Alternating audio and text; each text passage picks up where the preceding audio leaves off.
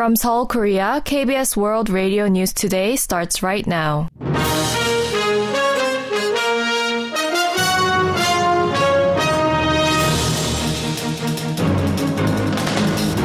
On today's broadcast, President Yoon Suk-yeol taps his national security advisor as his next spy chief and a former vice foreign minister as the top diplomat.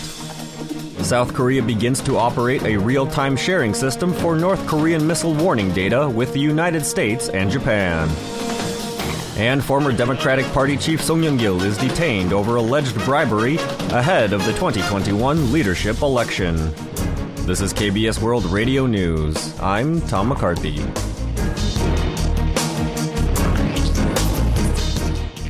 President Yoon Suk-yeol nominated his national security advisor to be his next spy chief, while a former vice foreign minister has been tapped for the ministry's top position.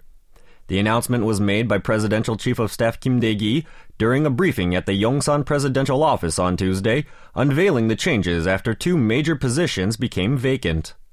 National Security Advisor Cho Tae-yong was named as the new spy chief after the resignation of National Intelligence Service Director Kim Gyu-hyun last month. At the Foreign Ministry, former second vice foreign minister Cho Tae-yeol was nominated to replace current top diplomat Park Jin, who announced last week that he intends to return to the National Assembly as a lawmaker ahead of the general elections next year. The top office will establish a new third deputy director at the National Security Office responsible for economic security. Speaking to reporters, a high ranking presidential official said that the new position joins the first deputy director overseeing foreign affairs and the second responsible for national defense amid global instability. The official added that the decision comes amid a major shift in the international economic order as well. Stressing the importance of supply chains, the official explained that the new deputy director will serve as the command tower to prevent disruptions. South Korea, the United States, and Japan are set to begin operating a real time sharing system for North Korean missile warning data a day after the North launched an intercontinental ballistic missile. Seoul's defense ministry announced that the three nations will activate the system on Tuesday, adding that the operational capability for the warning system has been verified through a recent preliminary inspection. The data will comprise three types of information launch point, flight trajectory, and predicted impact point. The sides won't share advanced information such as signs of a launch or detection systems. The measure, which was agreed upon at a trilateral defense ministers meeting in November, is aimed at detecting North Korean missile launches in real time to ensure the safety of the public. The ministry said the three nations have also made significant progress to improve trilateral training over the last year that it will be regularized from next year through a new multi year program plan. North Korea said on Tuesday that the previous morning's launch was a test firing of a Hwasong 18 solid fuel intercontinental ballistic missile. The regime's state run Korean Central Broadcasting Station reported on Tuesday that the Central Military Commission of the Workers' Party ordered the launch as a powerful warning measure against the dangerously intensifying situation on the Korean Peninsula. The state media said the missile reached an altitude of 6,518 kilometers and flew 1,002 kilometers for 74 minutes before accurately hitting the intended target. North Korean leader Kim Jong un reportedly watched the launch and expressed great satisfaction, saying that the effort demonstrated that the country's offensive strength and absolute nuclear war deterrence capabilities. Kim reportedly said that Pyongyang must respond with stronger countermeasures in case its enemies continue to make wrong decisions against the North. Former main opposition Democratic Party leader Song Young-gil has been detained in connection to a bribery scandal surrounding the party's 2021 leadership election.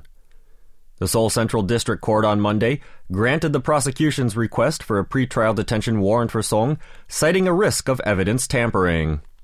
Noting the gravity of the case, the court said that it has been verified that the suspect received a large amount of illegal political funds and was partially involved in a bribery scheme related to the party's leadership primary, while also citing concerns that Song may destroy evidence in light of his actions and circumstances. Song is suspected of involvement in the distribution of 66.5 million won, or around 51,000 US dollars, to DP lawmakers and regional party heads.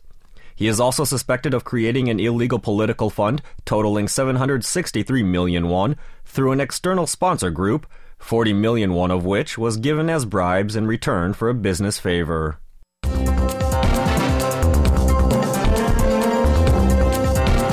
You are now listening to the news from KBS World Radio's News Center in Seoul, Korea.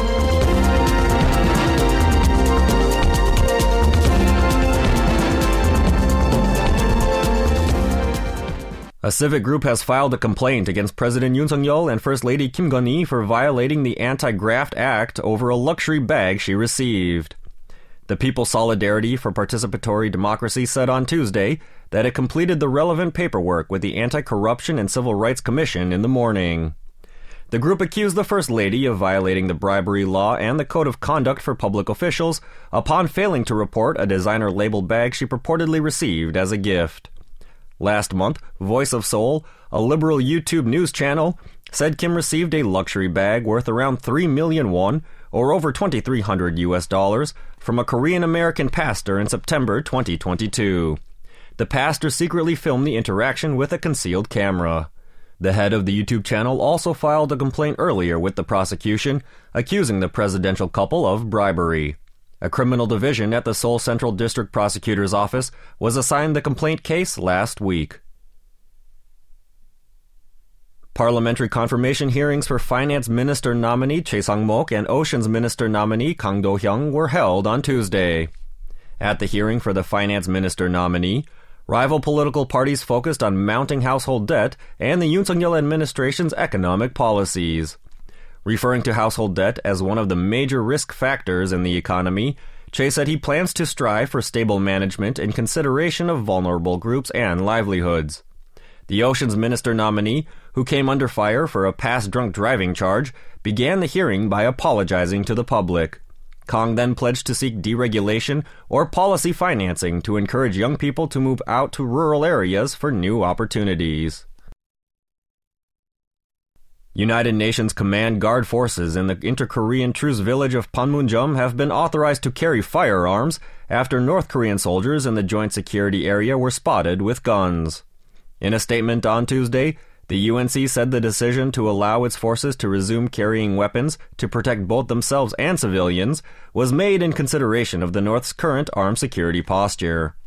The statement added that the decision was precautionary, and the command conveyed its stance to the South Korean government and the North Korean military that a disarmed JSA is the safest and most peaceful scenario.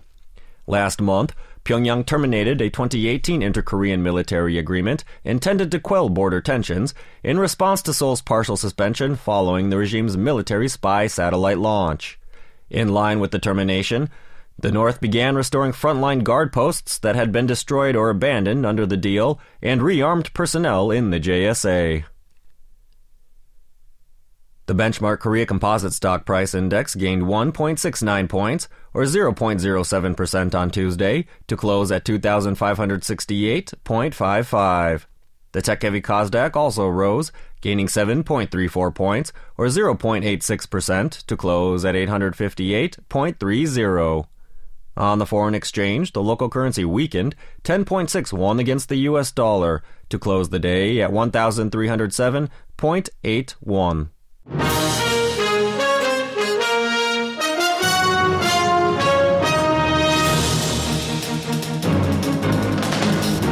And that's the news from KBS World Radio's News Center in Seoul.